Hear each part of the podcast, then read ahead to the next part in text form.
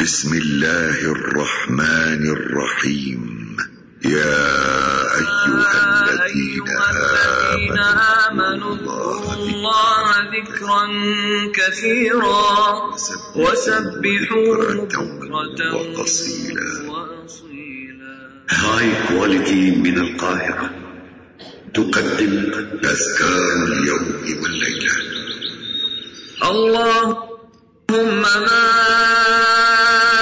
أصبح بي من نعمة أو بأحد من خلقك فمنك وحدك لا شريك أذكار الاستيقاظ من النوم. أعوذ بالله من الشيطان الرجيم. بسم الله الرحمن الرحيم.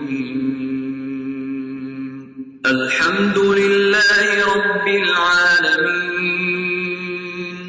الرحمن الرحيم. مالك يوم الدين. إياك نعبد وإياك نستعين. اهدنا الصراط المستقيم. صراط الذين أنعمت عليهم غير المغضوب عليهم ولا الضالين.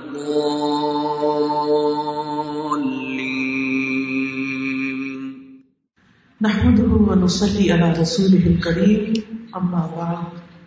فأعوذ بالله من الشيطان الرجيم. بسم الله الرحمن الرحيم. رب اشرح لي صدري ويسر لي أمري، واحلل عقدة من لساني يفقهوا قولي. میرے لیے آج بہت خوشی کی بات ہے کہ میں آپ سب کے درمیان موجود ہوں اور اس پڑھے لکھے فورم پر جو دن رات علم حاصل کرنے میں مصروف ہیں لوگ، ان کے ساتھ اپنے کچھ خیالات کا اظہار کروں گی جو قرآن و سنت پر بیسڈ ہوں گے۔ جیسا کہ آپ جانتے ہیں کہ ہمارا آج کا موضوع قرآن اور میری زندگی ہے۔ قرآن مجید کیا ہے؟ قرآن مجید اللہ کا کلام ہے۔ قرآن مجید کیوں بھیجا گیا؟ اللہ سبحانہ تعالیٰ خود اس کا جواب دیتے ہیں، ذالک الکتاب لا ریب فیہ ھدی للمتقین۔ یہ کتاب جس میں کوئی شک نہیں، یہ ہدایت ہے متقی لوگوں کے لیے۔ اسی طرح ایک اور جگہ پر فرمایا ھدی للناس۔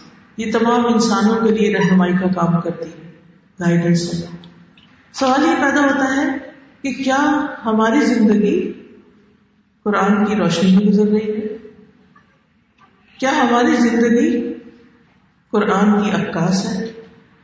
ہمارے پیارے رسول صلی اللہ علیہ وسلم، جب ان کے اخلاق کے بارے میں پوچھا گیا، حضرت عائشہ سے، تو حضرت عائشہ نے کیا جواب دیا تھا؟ کہ وہ چلتا پھرتا قرآن تھے۔ ہمیں بھی آپ کی پیروی کا حکم دیا گیا ہے۔ کیا آج ہم بھی چلتا پھرتا قرآن ہے کیا ہماری زندگیوں میں بھی قرآن ہے؟ اگر نہیں، تو سوال یہ پیدا ہوتا ہے کہ اللہ سبحانہ تعالیٰ نے پھر یہ کتاب کس لیے بھیجی؟ اگر ہمیں اس کو پڑھنا نہیں، اگر ہمیں اس کو سمجھنا نہیں، تو پھر اس کتاب کا مقصد کیا ہے؟ علامہ اقبال نے کہا تھا، وہ معزز کے زمانے میں مسلمان ہو کر اور تم خان کے تاریخ قرآن ہو کر کہ قرون اولا میں مسلمانوں کو جو عزت ملی وہ قرآن کی وجہ سے ملی، اسلام کی وجہ سے ملی۔ اور آج ہم اگر خوار ہو رہے ہیں، تو اس کی بنیادی وجہ یہی ہے کہ ہم نے ان چیزوں کو چھوڑ دیا یعنی قرآن کو چھوڑ دیا۔ ہم سب جانتے ہیں کہ یہ قرآن عزت بھی دیتا ہے۔ اور اس کا حق ادا نہ کیا جائے، تو پھر یہ عزت جانے کا بھی سبب بن جاتا ہے۔ اللہ تعالیٰ سے دعا ہے کہ آج کے ہم سب اور تمام مسلمان اللہ کی اس کتاب کا حق پہچانے اور اس کی روشنی میں اپنی زندگیوں کو بسر کرے جیسا کہ آپ جانتے ہیں اور یہ حدیث آپ نے بہت دفعہ سن رکھی کہ علم حاصل کرنا ہر مسلمان پر فرض ہے۔ سوال یہ پیدا ہوتا ہے کہ وہ کون سا علم ہے جو ہر مسلمان پر فرض ہے؟ کیا سائنس اور میتھمیٹکس کا علم ہر مسلمان پر سیکھنا فرض ہے؟ نہیں۔ وہ تو جن کے اندر صلاحیت ہوگی، وہی سیکھیں گے۔ لیکن پھر وہ کون سا علم ہے جو فرض کا درجہ رکھتا ہے؟ وہ وہی علم ہے جس کی روشنی میں ہم اپنی یہ زندگی بہترین طرح سے گزار سکیں اور ہماری آخرت کی زندگی ہمیشہ کی زندگی بہترین طریقے سے گزرے۔ اسی کی بدولت انسان اللہ کی پہچان حاصل کرتا ہے، جو ہمارا خالق، مالک اور رب ہے۔ یہی وہ کتاب ہے جس کا علم حاصل کرنے سے جس کو پڑھنے سے انسان کا ایمان بڑھتا ہے، انسان کے ایمان میں اضافہ ہوتا ہے۔ قرآن مجید میں اللہ تعالیٰ فرماتے ہیں، انما المؤمنون الذين اذا ذكر الله وجلت قلوبهم واذا تليت عليهم اياته زادتهم ايمانا وعلى ربهم يتوكلون سچے مومن تو وہ ہیں کہ جب ان کے سامنے اللہ کا ذکر کیا جائے تو ان کے دل کانپ اٹھتے ہیں۔ اور جب اللہ کی آیات انہیں سنائی جائے تو ان کا ایمان بڑھتا ہے اور وہ اپنے رب پر بھروسہ کرتے ہیں۔ اب آپ دیکھیے کہ ایمان کی پہچان یہ بتائی گئی کہ مومن وہ ہوتا ہے کہ جب اس کے سامنے اللہ کا ذکر کیا جائے تو اس کا دل کام اٹھتا ہے۔ یعنی وہ اللہ سبحان و تعالیٰ کی بات کو، اللہ کی یاد کو اتنی زیادہ اہمیت دیتا ہے۔ ہم اپنے دلوں کا جائزہ لیں۔ کہ کیا ہمارے دلوں کا حال بھی یہی ہوتا ہے کہ جب ہم قرآن کی تلاوت سنتے ہیں تو ہمارے دل کام اٹھتے ہیں کہ یہ ہمارے رب کا کلام ہے اور وہ ہم سے یہ چاہتا ہے یعنی جو بھی حکم وہاں سنایا جا رہا ہو۔ پھر یہ یاد رکھیے کہ قرآن مجید ہی کی تعلیم کی بدولت انسان اللہ کی عبادت صحیح طریقے پر کر سکتا ہے۔ یعنی قرآن مجید کی تعلیم ہی کی بدولت انسان اللہ کی صحیح طور پر عبادت کر سکتا ہے۔ اللہ سبحانہ تعالیٰ نے ہمیں اپنی عبادت کے لیے پیدا کیا۔ وما خلق الجن والانس الا ليعبدون۔ کہ میں نے جن و انس کو اپنی عبادت کے لیے پیدا کیا۔ تو یہ عبادت ممکن نہیں جب تک ہمیں اللہ کی مرضی معلوم نہ ہو۔ کہ اللہ سبحانہ تعالیٰ نے ہم سے کیا چاہا؟ کیونکہ عبادت نام ہے اللہ کی اطاعت کا، اس کی بندگی کا۔ اس کے آگے جھکنے کا، اس کے احکامات کے آگے جھکنے کا۔ نہ صرف یہ کہ ہمارے جسم جھک جائے اللہ کے سامنے نماز کی حالت میں، بلکہ ہمارا دل بھی جھکا ہوا، ہمارا ذہن بھی جھکا ہوا ہو۔ اللہ سبحانہ و تعالیٰ کی بات سن کر ہم یہ نہ کہیں کہ کیوں، بلکہ یہ کہیں، سمعنا و اتانا ہم نے سنا اور ہم نے اطاعت کی۔ تو جو شخص اللہ سبحانہ و تعالیٰ کی اطاعت کرتا ہے۔ جو شخص اللہ کی بندگی کے لیے راضی ہوتا ہے، قرآن اس کے لیے بہترین رہنمائی فراہم کرتا ہے۔ پھر اسی طرح یہ ہے کہ قرآن ہی کی تعلیم کی بدولت سیدھے رستے کی طرف رہنمائی ملتی ہے۔ قرآن مجید میں آتا ہے، ان نہاز القرآن یہ اقوام ويبشر المؤمنين الذين يعملون الصالحات ان لهم اجرا كبيرا یہ قرآن تو وہ راستہ دکھاتا ہے جو سب سے سیدھا ہے اور جو لوگ ایمان لاتے ہیں اور نیک عمل کرتے ہیں، انہیں بشارت دیتا ہے کہ ان کے لیے بہت بڑا اجر ہے۔ پھر یاد رکھیے، قرآن کی تعلیم ہی کی بدولت انسان کو روشنی اور فرقان ملتا ہے۔ فرقان ملنے کا مطلب یہ ہے کہ انسان کے اندر ایک میزان پیدا ہو جاتا ہے کہ میرے لیے صحیح کیا ہے اور غلط کیا ہے، اور اس سے انسان بہترین طریقے سے صحیح کا انتخاب کر سکتا ہے۔ یعنی انسان کی عقل ایک حد تک سوچ سکتی ہے۔ ایک حد تک انسان یہ کہہ سکتا ہے کہ کیا صحیح اور کیا غلط ہے۔ اور بہت سی باتیں جن کو ہماری عقل صحیح کہتی ہے بعد میں تجربات اور مشاہدات یہ بتاتے ہیں کہ انسان ان باتوں کو خود بھی بعض اوقات نگیٹ کر دیتا ہے۔ تو اس لیے بہت ضروری ہے کہ انسان اللہ سبحان و تعالی کی طرف سے آنے والی رہنمائی سے بھرپور فائدہ اٹھائے۔ پھر اسی طرح قرآن مجید میں اللہ تعالیٰ فرماتے ہیں، یا الناس قد جاءکم برہان من ربکم وَأَنزَلْنَا إِلَيْكُمْ نُورًا مُبِينًا اے لوگو، بلا شبہ تمہارے پاس تمہارے رب کی طرف سے ایک واضح دلیل آ گئی ہے، اور ہم نے تمہاری طرف ایک واضح نور نازل کیا ہے۔ پھر اسی طرح یہ بھی یاد رہے کہ قرآن کی تعلیم کی بدولت ہی انسان گمراہی سے بچ سکتا ہے۔ بھٹکنے سے بچ سکتا ہے۔ عبداللہ فرماتے ہیں کہ اس سیدھے راستے پر آمد و رفت رہتی ہے۔ یعنی سرات مستقیم جو ہے، اس پر انسان چلتا رہتا ہے۔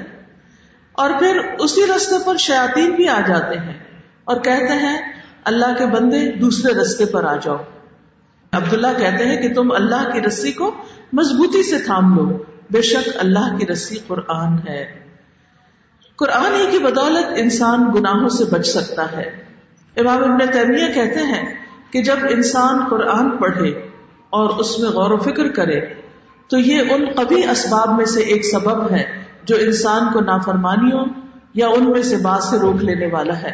یعنی انسان بچ ہی نہیں سکتا ان گناہوں سے جو انسان کے نفس کی اکساہٹ کی وجہ سے ہوتے ہیں یا شیطان کے بہکاوی کی وجہ سے ہوتے ہیں۔ جب تک اس کے سامنے قرآن کی روشنی نہیں ہوتی۔ آپ دیکھیں کہ انسان کا نفس جو ہے، وہ اس کو برے کاموں کا حکم دیتا رہتا ہے۔ جیسے قرآن مجید میں ہی آتا ہے کہ ان نفس بسو کہ نفس انسان کو برائی کا بہت زیادہ حکم دیتا ہے۔ مثلاً اگر کسی نے ہمارے ساتھ تھوڑی سی بھی زیادتی کی ہے، تو ہمارا کیا دل چاہتا ہے کہ ہم اس سے دگنا بدلا لیں۔ یعنی جتنا کسی نے ہمیں نقصان دیا ہو اتنے نقصان پر تو ہم راضی نہیں ہوتے۔ ہم یہ چاہتے ہیں کہ ہم اس سے بڑھ کر اس کے ساتھ برا کریں۔ تب ہماری غصے کی آگ ٹھنڈی ہوگی۔ تو اسی طرح انسان کا نفس بعض اوقات صرف اپنا حق لینے پہ راضی نہیں ہوتا۔ وہ دوسروں کے حق میں بھی ڈاکہ ڈالنے کی ترغیب دلاتا ہے انسان کو۔ تو ایسے میں کیا چیز روک بنتی ہے؟ کیا چیز رکاوٹ بنتی ہے؟ وہ اللہ کی بات ہی ہو سکتی ہے۔ قرآن کی تعلیم ہی ہو سکتی ہے۔ لہٰذا یہ کتاب انسان کو گمراہیوں سے بچاتی ہے۔ پھر قرآن کی تعلیم کی بدولت ہی انسان قبر کے اندر جو سوال پوچھے جائیں گے، ان کا جواب دے سکتا ہے۔ حدیث میں آتا ہے، رسول اللہ صلی اللہ علیہ وسلم نے فرمایا کہ لوگ جب میت کو دفنا کر واپس آتے ہیں، تو وہ میت ان کے قدموں کی آہٹ سنتی ہے۔ جبکہ اس سے پوچھا جا رہا ہوتا ہے کہ، اے فلام تیرا رب کون ہے؟ تیرا دین کیا ہے؟ تیرا نبی کون ہے؟ فرمایا، اس کے پاس دو فرشتے آتے ہیں اور اس کو بٹھاتے ہیں اور کہتے ہیں، من ربو کا ماں دینو کا اور ماں حاضر رجل اللہ وہ اسفی کو تو وہ جواب دیتا ہے، ربی اللہ، میرا رب اللہ ہے۔ وہ کہتا ہے، دینی الاسلام، میرا دین اسلام ہے۔ اور وہ کہتا ہے کہ ہوا رسول اللہ۔ یعنی جب نبی صلی اللہ علیہ وسلم کے بارے میں پوچھا جاتا ہے، تو اس کا بھی وہ جواب دیتا ہے کہ وہ اللہ کے رسول ہے پھر فرشتے ایسے شخص سے جو صحیح جواب دیتا ہے، اس سے پوچھتے کہ تجھے کیسے علم ہوا؟ یہ بات تمہیں کہاں سے پتا چلی؟ تو وہ کہتا ہے تو کتاب اللہ ہی میں نے اللہ کی کتاب پڑھی، فآمنت به وصدقت تو میں اس پر ایمان لایا اور میں نے اس کی تصدیق کی۔ پھر یاد رکھیے، قرآن ہی کی بدولت جنت کا راستہ آسان ہو جاتا ہے۔ رسول اللہ صلی اللہ علیہ وسلم نے فرمایا اگر کوئی شخص علم کا راستہ اختیار کرے گا، تو اللہ تعالیٰ اس کے لیے جنت کا راستہ آسان کرے گا۔ اور بے شک فرشتے طالب علم کی رضا کے لیے اپنے پر بچھاتے ہیں۔ یعنی زمین و آسمان کی مخلوق بھی اس کے لیے دعائیں کرتی ہے، حتیٰ کہ فرشتے بھی اس کے آگے جھکتے ہیں، اس کی قدر کرتے ہیں، اس کی عزت کرتے ہیں، اس کے لیے توازو اختیار کرتے ہیں۔ حالانکہ فرشتے معصوم ہوتے ہیں، انہوں نے کبھی کوئی گناہ نہیں کیا ہوتا۔ لیکن کس طرح وہ انسان کے آگے متوازے ہوتے ہیں جب انسان اچھا علم حاصل کرنے کے لیے گھر سے نکلتا ہے۔ پھر عام طور پر ایک شبہ پایا جاتا ہے کہ کیا یہ علم صرف مردوں ہی کے لیے کافی ہے یا عورتوں کے لیے بھی ضروری ہے؟ تو یاد رکھیے، رسول اللہ صلی اللہ علیہ وسلم نے جب یہ فرمایا تھا کہ طلب العلم فریضت اللہ کل مسلم، کہ علم کا حاصل کرنا ہر مسلمان پر فرض ہے، تو اس میں مرد بھی شامل ہیں اور عورتیں بھی شامل ہیں۔ یعنی جو بھی مکلف ہے، جس کے اندر بھی عقل، سمجھ، بوجھ ہے، ان سب کے لیے اس علم کو حاصل کرنا ضروری ہے۔ خود ازواج نبی صلی اللہ علیہ وسلم کو صورت الحضاب میں اللہ سبحانہ تعالیٰ نے خاص طور پر قرآن کے پڑھنے، پڑھانے کی ترغیب دی۔ ارشاد والی تعالیٰ ہے، آیت نمبر 34 ہے صورت الحضاب کی۔ وَذْكُرْنَ مَا يُتْلَى فِي بُيُوتِكُنَّ مِنْ آيَاتِ اللَّهِ وَالْحِكْمَةِ ان اللہ کانا لطیف خبیرا۔ اور تمہارے گھروں میں اللہ کی جن آیات اور حکمت کی جن باتوں کی تلاوت کی جاتی ہے، انہیں یاد کرو۔ بے شک اللہ ہمیشہ سے نہایت باریک بین پوری خبر رکھنے والا ہے۔ گویا ازواج متحرات سے کیا کہا گیا؟ کہ وہ بھی اللہ کی کتاب اور نبی صلی اللہ علیہ وسلم کی جو احادیث ہیں، ان کے بارے میں سیکھیں اور سکھائیں۔ کیونکہ بد گرنا کا مطلب ذکر کرنا خود پڑھنا بھی ہوتا ہے اور دوسروں کے سامنے ذکر کرنا بھی ہوتا ہے۔ نبی صلی اللہ علیہ وسلم نے عورتوں کے لیے ایک خاص دن الگ سے بھی مقرر کیا تاکہ انہیں تعلیم دی جائے۔ صحابیات جو تھیں وہ علم کی مجالس میں شریک ہوتی تھی نبی صلی اللہ علیہ وسلم نے انصار کی عورتوں کی خاص طور پر تعریف کی کہ جو دین کی سمجھ بوجھ حاصل کرنے میں کوئی شرم محسوس نہیں کرتی تھی۔ پھر اسی طرح عورتیں بھی دین کے علم میں ماہر ہوتی تھی ابو موسا کہتے ہیں کہ جب ہم اصحاب رسول صلی اللہ علیہ وسلم پر کسی حدیث میں کوئی اشکال پیش آیا یعنی ہمیں کچھ مشکل ہوئی سیکھنے سکھانے میں، تو ہم نے عائشہ رضی اللہ تعالی عنہا سے پوچھا، ہم نے ان کے ہاں اس حدیث کے بارے میں معلومات پائی؟ یعنی جو معلومات ہمیں مردوں سے نہیں ملتی تھی وہ ہمیں حضرت عائشہ رضی اللہ تعالی عنہا سے مل جاتی تھی پھر اسی طرح حضرت میمونہ نے اپنی وفات کے بعد اپنے گھر کو وقف کر دیا تھا دین کی تعلیم کے لیے۔ ابن عباس جو ان کے بھانجے تھے، ان کو انہوں نے تلقیب کی تھی کہ تم میرے گھر میں بیٹھ کر لوگوں کے مسائل سننا اور ان کو جواب دینا۔ لہٰذا جمعے کی نماز کے بعد ان کے لیے وہاں گدا بچھا دیا جاتا تھا اور پھر وہ وہاں تعلیم دیا کرتے تھے۔ اس سے پتہ چلتا ہے کہ عورتیں نہ صرف یہ کہ خود پڑھتی رہی پڑھاتی رہی بلکہ انہوں نے اپنے مال اور اپنے وسائل کے ساتھ بھی علم کی خدمت کی۔ اب یہ ہے کہ قرآن ہماری زندگی پر کس طرح اثر کرتا ہے؟ قرآن پڑھنے سے ہمیں کیا فائدہ ہوتا ہے؟ سب سے پہلی بات یہ کہ انسان کو زندگی ملتی ہے۔ انسان کی ایک زندگی اس کے سانس کے آنے جانے سے ہے۔ لیکن ایک زندگی اس کی دل کی زندگی ہے۔ یہ دل کی زندگی اسی وقت زندگی ہوتی ہے جب اس پہ قرآن کی بارش پڑتی ہے۔ دلوں کو زندہ کرنے کا نسخہ یہی ہے۔ کیونکہ قرآن دل پر نازل کیا گیا اور جو شخص اس کو دل سے پڑھتا ہے، وہ اس کتاب سے بھرپور فائدہ اٹھاتا ہے۔ پھر یاد رکھیے کہ یہ کتاب رحمت بخشنے والی کتاب ہے۔ قرآن مجید میں آتا ہے وہ کتاب مبارک ترحمون اور یہ کتاب جو ہم نے نازل کی بڑی بابرکت ہے۔ اس کی پیروی کرو، اس کی پیروی کرو یعنی اس کو فالو کرو اور تقوی اختیار کرو۔ شاید کہ تم پر رحم کیا جائے۔ یعنی اگر تم اس کتاب کی پیروی کرو گے، تو اللہ تعالیٰ تم پر اپنی رحمت فرمائے گا۔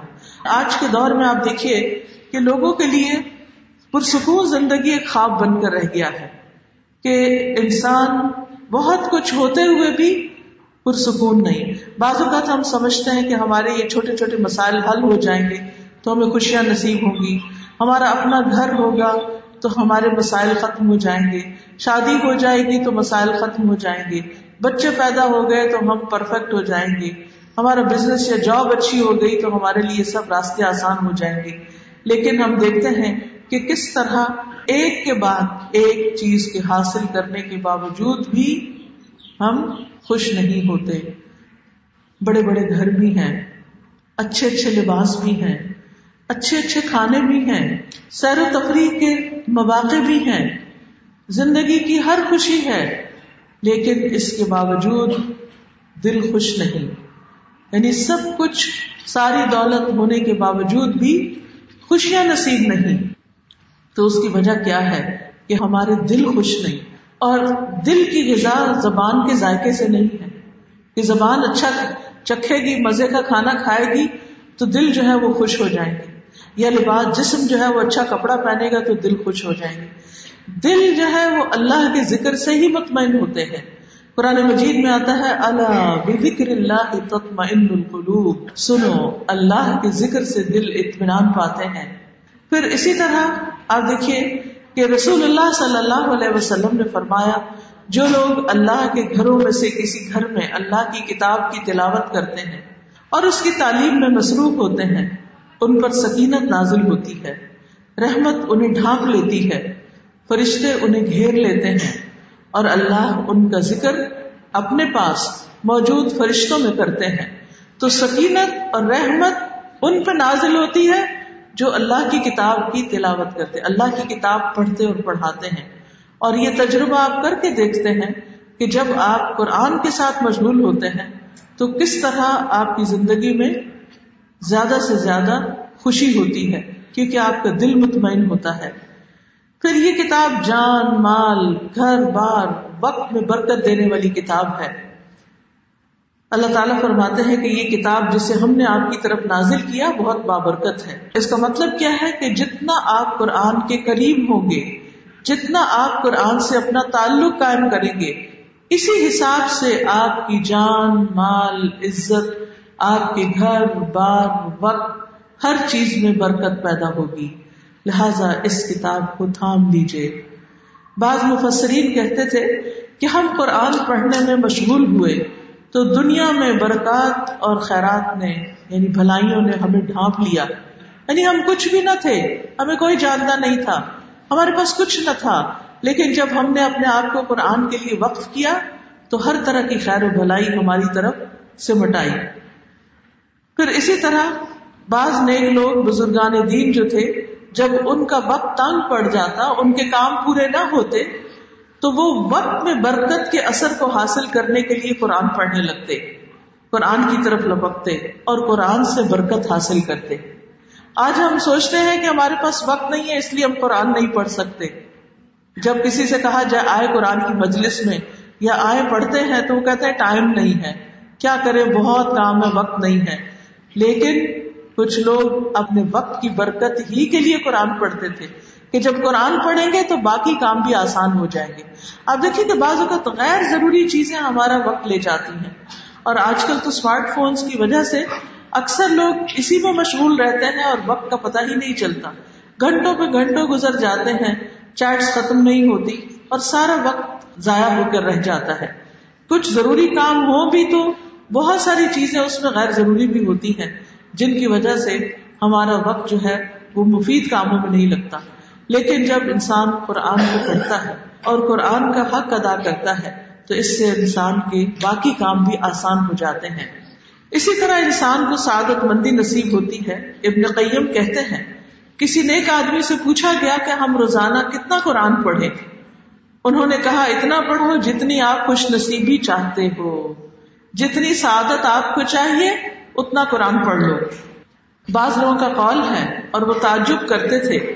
جب انہیں بتایا جاتا کہ ایک مسلمان نہ قرآن پڑھتا ہے، نہ حفظ کرتا ہے، نہ سمجھتا ہے، تو وہ کہتے ہیں کہ پھر وہ خوش کیسے ہوتا؟ ہے یعنی جس شخص کی زندگی میں قرآن نہیں، وہ کس چیز پر پھر خوش ہوتا ہے؟ اور کس چیز کو ترنم کے ساتھ پڑھتا ہے؟ پھر اسی طرح اس قرآن سے حکمت اور دانائی ملتی ہے۔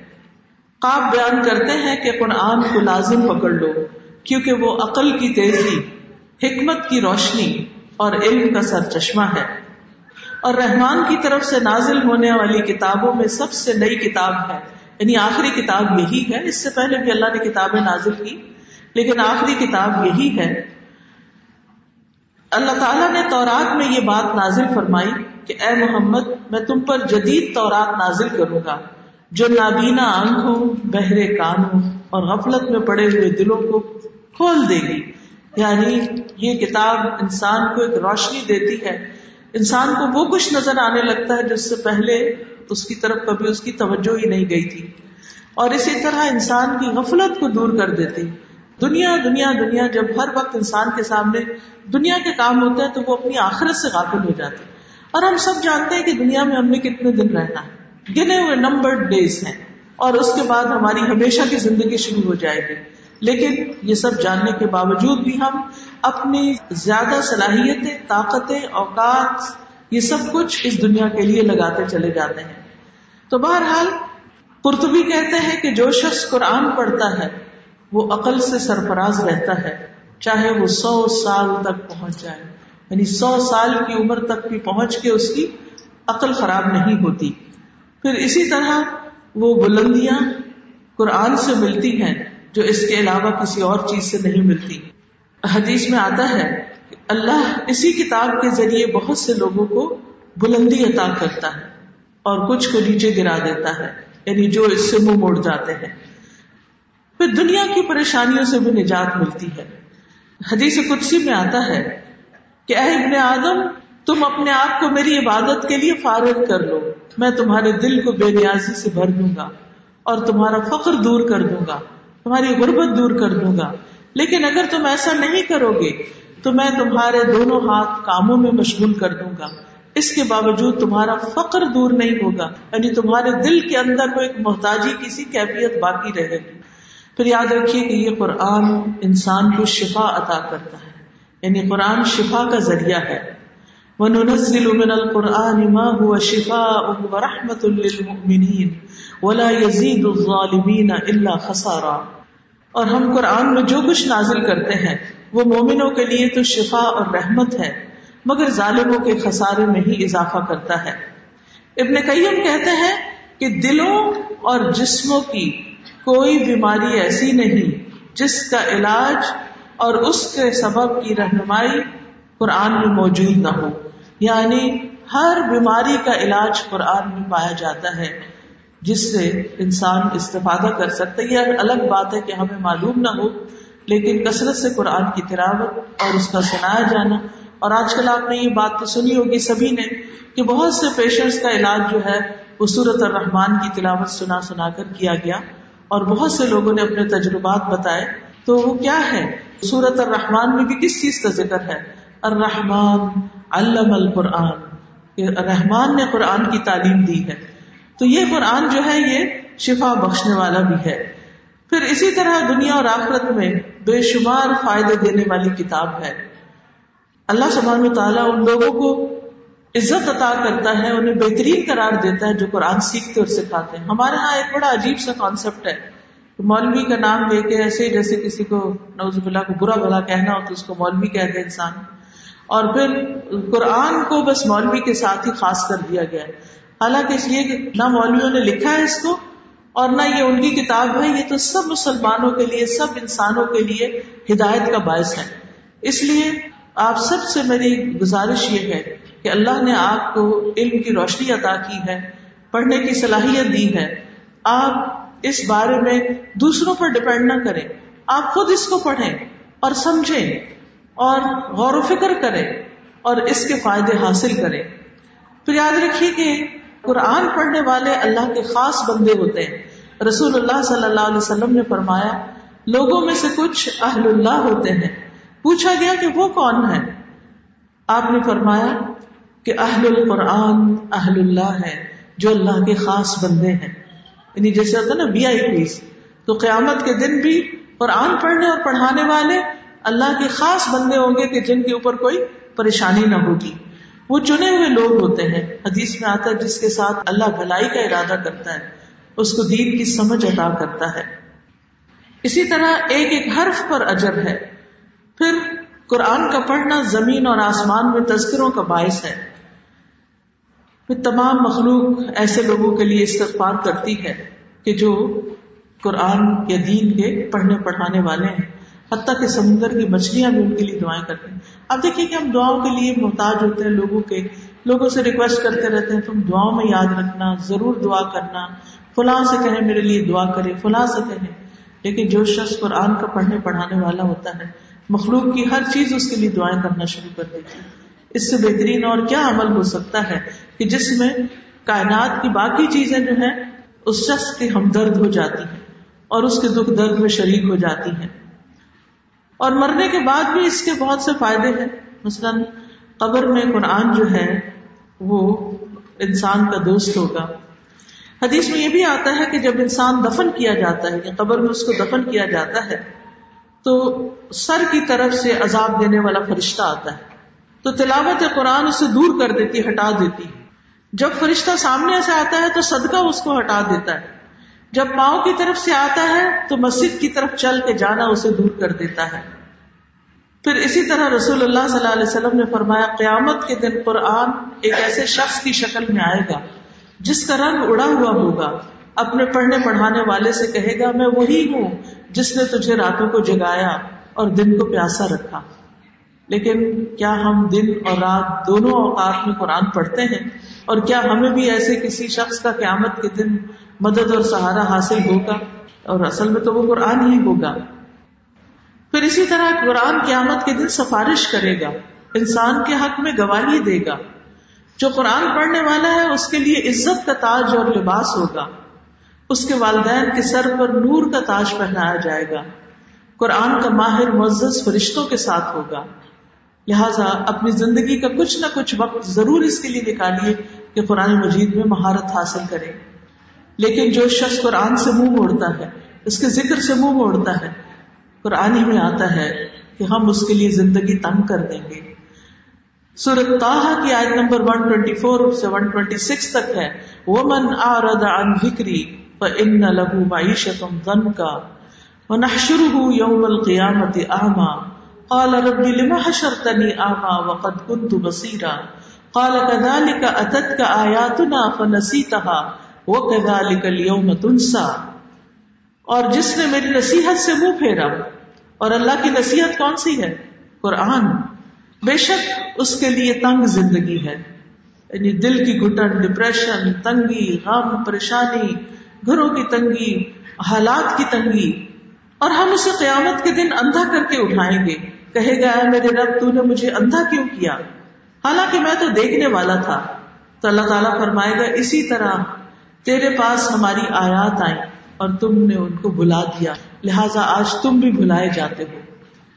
یاد رکھیے کہ ہمیں قرآن کو بس پش نہیں ڈال دینا، اسے کہیں اوپر کے شیلف میں نہیں رکھ دینا، بلکہ اس کو کھولنا ہے، اس کو پڑھنا ہے، اس سے دنیا میں بھی فائدہ اٹھانا ہے اور اپنی آخرت کے لیے بھی ذخیرہ بنانا ہے۔ پھر اسی طرح یہ کہ قرآن کو چھوڑنا باعث حسرت ہوگا۔ نبی صلی اللہ علیہ وسلم نے فرمایا سورت البقرہ پڑھا کرو۔ اس کا پڑھنا باعث برکت ہے اور اس کا چھوڑنا باعث حسرت ہے۔ یعنی جو لوگ جو لوگ سورت البقرہ کی تلاوت نہیں کرتے وہ حسرتوں میں مبتلا ہوں گے اور جادوگر اس پر قابو نہیں پا سکتے۔ پھر اسی طرح یہ ہے کہ جو شخص قرآن کی آیات کے بارے میں تکبر کرے، قرآن کے کسی حکم پر، کیونکہ قرآن کا پڑھنا، سمجھنا، عمل کرنا، اس کی تعلیم لینا اور ان سب میں اہم چیز یہ کہ خود اس کا عملی نمونہ بننا یہ نہایت ضروری ہے۔ لہذا جو شخص قرآن سنے، پڑھے اور اس سے تکبر کرے اور اپنی زندگی کو نہ بدلے، یہ قرآن اس کے خلاف حجت بن جائے گا۔ تو ہمیں اللہ تعالیٰ سے دعا کرنی چاہیے کہ اللہ تعالیٰ ہمارے علم میں اضافہ فرمائے۔ رب زدنی علما اور اللہ اصل کا علم نافع وہ آروز من علم اللہ اور اللہ سبحانہ و تعالیٰ ہم سب کو قرآن سے اس طرح جوڑے کہ یہ قرآن ہمارے سینوں کی بہار بن جائے، ہمارے دلوں کا نور بن جائے اور ہماری زندگیوں میں بہترین تبدیلی آئے اس کی وجہ سے۔ میں اب کچھ وقت آپ کو دوں گی کہ آپ سوال کر سکیں یا آپ اپنے کچھ تاثرات کا اظہار کر سکیں، یا کوئی بھی چیز جو آپ کے ذہن میں ہو، آپ اس کو ذکر کر سکتے ہیں۔ اب دیکھیں کہ ہم سب اپنے اپنے ڈیلی وقت کا اگر حساب کریں تو اس میں سے کچھ نہ کچھ وقت ضرور نکل سکتا ہے، چاہے وہ آدھا گھنٹہ ہو، چاہے وہ پندرہ منٹ ہو، چاہے وہ دس منٹ ہو، کہ جس میں قرآن کا کچھ حصہ ہم پڑھ سکتے ہیں۔ اور یہ سوچ کے اور یہ نیت کر کے پڑھے کہ جتنا حصہ میں اس میں سے پڑھوں گی، جتنا وقت اس کو لگاؤں گی، اتنا میرا کوئی اور کام آسان ہو جائے گا۔ بعض اوقات ہم اپنے کسی ایگزام کی تیاری کر رہے ہوتے ہیں۔ ایک ہی چیپٹر کئی بار پڑھتے ہیں۔ پڑھ پڑھ کے پڑھتے ہیں، دماغ میں بیٹھتا ہی نہیں۔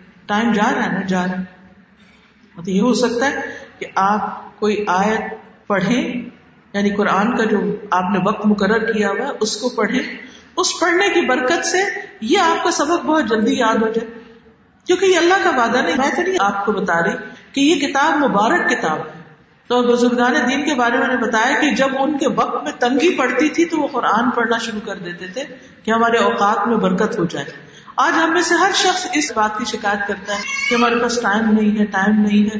لیکن کیوں نہیں ہے؟ ہمیں خود بھی تو اس کا حساب لینا چاہیے۔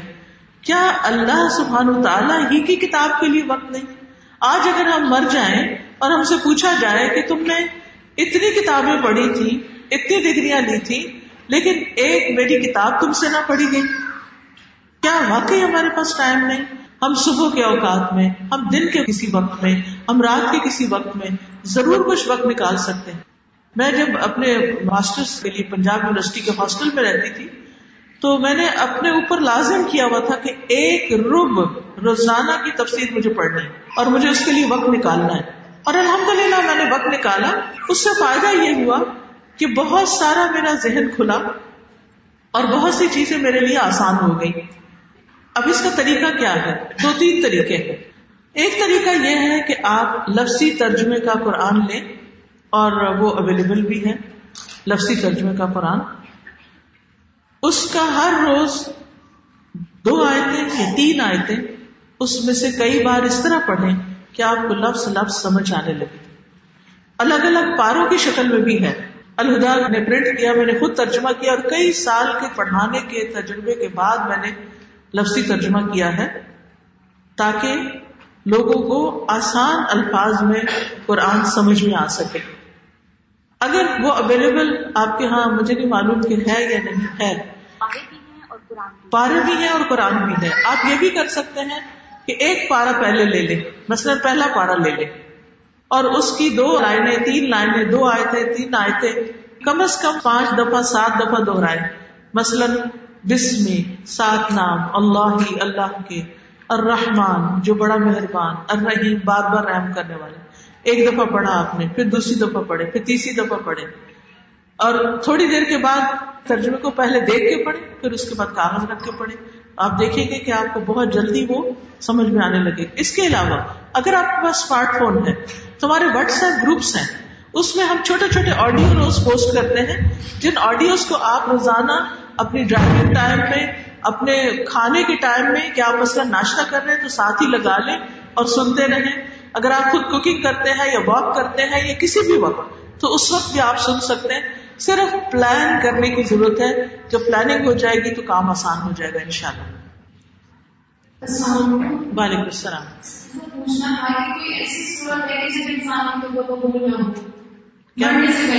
کیا نا ہو؟ نہیں کوئی ایسا انسان نہیں ہے۔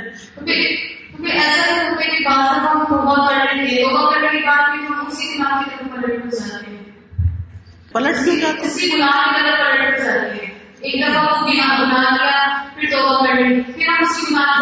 توبہ قبول ہونے کا یہ مطلب نہیں کہ آپ سے گناہ کرنے کی صلاحیت چھین لی جائے گی۔ وہ تو ٹیسٹ ہے۔ گناہ تو ہوتے رہیں گے اگر انسان پھر پلٹ گیا ارادے کی کمزوری کی وجہ سے دوبارہ توبہ کرے۔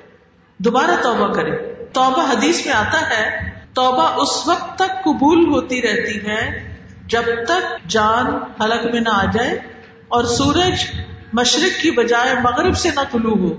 یعنی جب تک توبہ قبول ہوتی ہے۔ وہ فارسی کا ایک شعر ہے، صد بار گر توبہ شکستی بازا۔ اگر تم نے سو بار بھی توبہ توڑی ہے، تو بھی گناہ سے باز آؤ اور ایک سو ایک بار بھی توبہ کر لو۔ اس کا مطلب نہیں کہ کھیل بنا لو اور توبہ توبہ اور پھر غلط کام توبہ اور غلط کام۔ لیکن ہم انسان ہیں، ہم سب جانتے ہیں کہ ہم سے کوئی نہ کوئی غلطی ہو ہی جاتی ہے۔ اور بنی اسرائیل کا وہ شخص جس نے نائنٹی نائن لوگوں کو قتل کر دیا تھا، اور جب اس کے دل میں خیال آیا کہ میں نے توبہ کرنی ہے، تو ایک راہب کے پاس گیا، اس سے پوچھا، کیا میری توبہ ہو سکتی؟ تو اس نے کہا کہ نہیں، تمہاری توبہ نہیں ہوگی، اس کو بھی مار دیا۔ اب ننانے کی وجہ سو قتل ہو گئے۔ لیکن اسے چین نہیں آیا۔ اس نے کہا، میں نے توبہ کرنی ہے۔ پھر کسی اور اسکالر کے پاس گیا۔ اس نے کہا، اپنے اس ماحول کو چھوڑ دو۔ کیونکہ جس ماحول میں تم بار بار گناہ کر رہے ہو، اس کو چھوڑنا ضروری ہے۔ لہٰذا وہ مائگریٹ کرنے کے لیے نکل گیا۔ جب وہ جا رہا تھا تو راستے میں ہی موت کے فرشتے آ گئے۔ اور رحمت کے فرشتے بھی اور عذاب کے فرشتے بھی۔ دونوں میں جھگڑا ہونے لگا۔ کچھ نے کہا، یہ بڑا گناگار تھا، ہم نے اس کی جان لینی رحمت کے فرشتوں نے کہا، نہیں، اس نے توبہ کر لی تھی، ہم جان لیں گے۔ تو معاملہ اللہ کے حضور پیش ہوا تو اللہ تعالیٰ نے فرمایا کہ تم زمین ناپ لو۔ یعنی جن نیک لوگوں کے پاس جا رہا تھا، اگر وہاں پر جانے میں فاصلہ کم رہ گیا تھا، تو رحمت کے فرشتے اس کی جان لے لے۔ اور بالآخر رحمت کے فرشتوں نے اس کی جان لی۔ تو توبہ کی قبولیت میں یہ شرط نہیں ہے کہ وہ شخص دوبارہ کبھی گناہ نہیں کرے گا۔ اس کو ارادہ ضرور کرنا چاہیے، لیکن گناہ تو گناہ ہے، پھر ہو سکتا ہے۔ وعلیکم السلام میں نے میرا کوشچن یہ ہے کہ کو ایجوکیشن جو ہے اس کے بعد میں قرآن میں جیسے کچھ نہیں کیا وہ ایجوکیشن کس طرح قانون ہے؟ کہ غیر کے پاس قانون پڑھنی نہیں چاہیے؟ ہماری آواز ان کی کام کری جانی ہے؟ پھر ہم دیکھیں یہ تو کہیں نہیں لکھا ہوا کہ عورت کی آواز مرد تک نہیں جانی چاہیے مرد کی عورت تک نہیں جانی چاہیے۔ ہاں جو چیز منع کی گئی ہے، وہ ایک عورت اور ایک مرد کہیں اکیلے اکٹھے نہ ہو اکیلے نہ بیٹھے، دوستی نہ کریں، گپ شپ نہ لگائیں، فضول فالتو باتیں نہ کریں۔ ہاں اگر ایک کمرے میں بیٹھے استاد پڑھا رہا ہے، لڑکیاں بھی بیٹھی ہیں، لڑکے بیٹھے ہیں، اور لڑکیاں اپنے حجاب میں ہیں، اپنے آپ کو کمپوز رکھا ہوا ہے، فضول قسم کی باتیں نہیں ہو رہی، تو وہ پڑھ سکتی۔ علم حاصل کرنے کے لیے مشکل نہیں ہے۔ ابھی میں نے حدیث سنائی نا آپ کو کہ نبی صلی اللہ علیہ وسلم نے صحابیات کے لیے الگ دن مقرر کیا تھا اور آپ نے ان کو الگ ٹیچ بھی کیا تھا۔ اور وہ ویسے جمعے کے خطبے میں اور باقی سب چیزوں میں حاضر ہوتی تھی۔ اس میں منع نہیں ہے۔ منع جو چیز ہے وہ اپنی حدوں کو پار کرنا ہے۔ حجاب نہ کرنا اور ہنس ہنس کے باتیں کرنا اور ادھر ادھر کی فضول باتیں کرنا، اس سے پرہیز کر کے اپنی تعلیم پہ فوکس کرنے میں کوئی حرج نہیں۔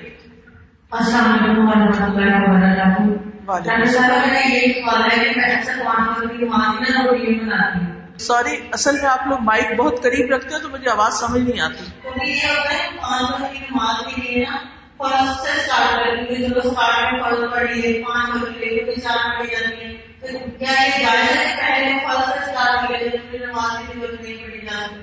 کیوں نہیں پڑھی جا سکتی؟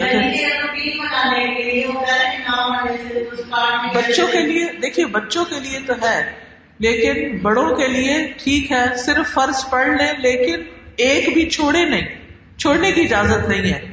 اگر سنت نفل نہیں پڑھے جا رہے تو کوئی بات نہیں لیکن فرض تو فرض ہے۔ فرض کے بغیر گزارا نہیں۔ وعلیکم السلام۔ آج ہمارے دلوں میں ہم کہتے ہیں ہمارے مطلب دلوں میں قرآن نہیں ہے۔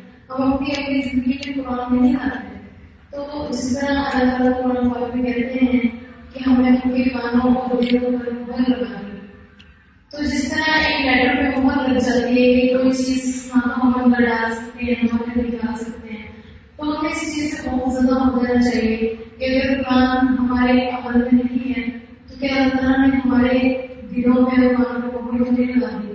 کہ ہم قرآن سنتے ہیں تو میں نہیں اترتا جو میں نہیں اترتا تو ہمارے میں نہیں آتا دیکھیے، دو کیفیات ہوتی ہیں۔ ایک ہوتی ہے غفلت کی کیفیت۔ جیسے ایک شخص جو ہے، وہ غافل ہوتا ہے لاپرواہ ہوتا ہے، بات پوری طرح نہیں سنتا، وہ مہر لگنا نہیں ہوتا۔ مہر لگنے والی بات جو ہے، وہ ابو جہل اور ابو لہب وغیرہ کے لیے ہے۔ کہ جنہوں نے حق پہچان لیا تھا اور پھر جان بوجھ کر نبی صلی اللہ علیہ وسلم کی مخالفت کی تھی۔ یہ عام مسلمانوں کے لیے نہیں ہے۔ عام مسلمان جو ہے وہ غفلت میں پڑے ہوئے ہیں اور ان کو جگائے تو وہ جاگ بھی جاتے ہیں۔ جی?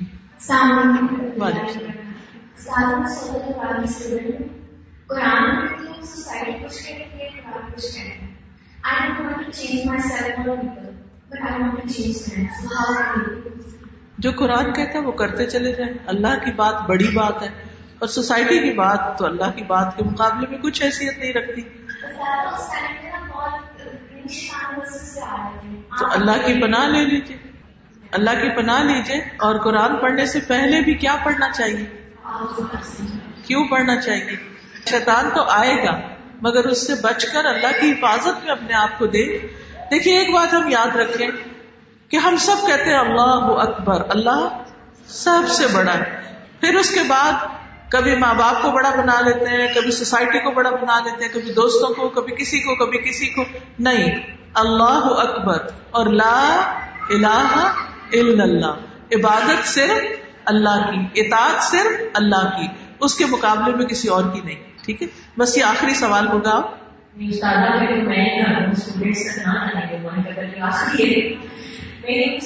آپ نے ایجوکیشن حاصل کی، آپ کے بچے بھی چھوٹے تھے۔ جب سے آپ نے سوشل ریلیشن مینج کیے آپ نے ایجوکیشن بھی حاصل کی بچوں کی تربیت بھی کی اور اتنا کام بھی ماشاء اللہ کیا اس کو کیسے مینج کیا؟ دیکھیے اس میں بنیادی طور پر میں نے کچھ اپنی زندگی کے اصول بنائے کچھ پرائرٹیز سیٹ کی کہ میرے اوپر فرض کے درجے میں کیا کیا چیزیں آتی۔ کچھ وقت شادی سے پہلے کا تھا کچھ شادی کے بعد کا۔ میرے فرائض میں میری نمازیں، روزے یعنی اللہ کے حقوق۔ پھر بندوں کے حقوق میں میرے والدین، میرے بچے، میرا گھر۔ ان کی ضروریات پوری کرنے کے بعد پھر میرا دین کے جو خدمت کا کام ہے یا باہر کا کام، اس کے لیے میں نے غیر ضروری چیزیں چھوڑ دی اور اب تک میں اپنے دن کو یعنی کہ پرائرٹائز کرتی ہوں کہ اس وقت جبکہ میرے بچے بڑے ہو چکے ہیں اور میں ان ذمہ داریوں سے فارغ ہو چکی ہوں، اب کون سے کام میرے لیے زیادہ اہم ہے ان کو سامنے رکھ کر ڈیلی میرا ٹائم ٹیبل ہوتا ہے، بلکہ اگلے پورے مہینے کا ٹائم ٹیبل میرا بنا ہوا ہے کہ میں نے کس دن کیا کیا کرنا ہے۔ تو نمبر ایک پلاننگ نمبر دو اسٹرکٹ ڈسپلن یہ نہیں کہ پلاننگ کر کے ٹائم ٹیبل بنا کے خود ہی ختم کر دیا۔ یہ نہیں ہو سکتا۔ اپنے اوپر بھی چیک نمبر تین ڈیلیگیشن ڈیلیگیشن میں یہ ہے کہ جو کام کوئی اور کر سکتا ہے، وہ ان کو دے دیتی ہوں کہ یہ آپ کریں۔ کیونکہ آپ کے آس پاس بہت سے لوگ فارغ بھی ہوتے ہیں۔ آپ ان کو ڈیلیگیٹ کرتے ہیں اور جو آپ کا کام نہیں، اس میں انٹرفیئر نہیں۔ اور باقی جو آپ کے اپنے کام ہیں، ان کو کرنا ہے۔ وقت پر سونا ہے، وقت پر اٹھنا ہے۔ اور سادہ زندگی بسر کرنا میں نے اپنی زندگی میں سادگی جو ہے، وہ بہت زیادہ اختیار کی ہے۔ میں نے یہ نہیں دیکھا کہ میرے پاس کس برانڈ کا بیگ ہے یا کس برانڈ کے کپڑے ہیں یا کس برانڈ کا جوتا ہے۔ نہیں، میرے پاس جو بھی ہے الحمد للہ میری ضرورت پوری ہوتی ہے اس سے ایکسٹرا مجھے نہیں رکھنا۔ اور مجھے اپنے کام پر فوکس کرنا۔ ہے تو الحمد للہ بہت ساری چیزیں مینج ہوگی تو آپ کی شادی فنکشن ہے اس میں بھی جاتی ہوں گی اور سوشل ایکٹیویٹیز بھی تو ہوتی ہوں گی اس میں میں سارا وقت نہیں دوں مثلا ایک شادی ہے تو کئی دن کی شادی ہے تو میں ہر روز نہیں جاؤں گی۔ ایک دن جاؤں گی محدود وقت کے لیے جاؤں گی۔ یہ نہیں کہ جا کے بیٹھ گئے گھنٹوں اور پھر دیر تک، اور جو شادیاں لیٹ ہوتی ہیں، میں پہلے معذرت کر لیتی ہوں کہ میں کہتی کہ نہیں، میں اس وقت کے بعد نہیں آتی، گھر سے نہیں نکلتی رات کو۔ تو الحمد للہ لوگ بھی پھر سمجھتے ہیں، کیونکہ آپ دیکھیں نا، اگر آپ کی اپنی زندگی میں کچھ اصول ہیں اور وہ آپ منگوا لیتے ہیں لوگوں سے، تو پھر ہی آپ کام کر سکتے ہیں۔ دیکھیے اگر لوگ رات کے بارہ ایک بجے تک اپنی خوشی سے بیٹھے ہیں، تو ہماری خوشی تو اس میں کوئی نہیں نا۔ ہم کیوں بیٹھے ہیں؟ ہمارے لیے اور بڑے ضروری کام ہے کہ جو ہم نے کرنے ہیں۔ تو ہم جائیں گے۔ اگر مثلاً رات آٹھ بجے شادی کے لیے بلایا تو آٹھ بجے جا کے نو بجے واپس۔ لیکن یہ نہیں کہ بلا وجہ وہاں لوگوں سے فضول قسم کی گپ شپ کرتے رہے اور اپنا وقت ضائع کرتے رہے۔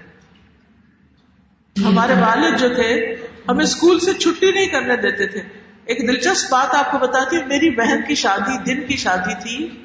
میرے والد نے مجھے چھٹی نہیں کرنے دی۔ انہوں نے کہا، چھٹی کے بعد جب تم آؤ گی تو سب یہی ہوں گے۔ اس وقت شریک ہو جانا۔ تو دو بجے چھٹی ہوتی تھی، تو ابھی بارات اور سب کھانا پینا چل رہا تھا، تو اسکول سے آ کے میں نے شادی اٹینڈ کی تھی۔ تو آپ خود سوچے کہ جہاں پر یہ تربیت ہو، جہاں یہ اسٹرکٹ ڈسپلن ہو کہ گھر میں شادی ہے اور بچے کو اسکول بھیجا جا رہا ہے، تو پھر وہ بچہ کیا سیکھے گا بڑا ہو کر۔ سبحان کا اشد اللہ اللہ انت استخر کا و ادب السلام علیکم و رحمۃ اللہ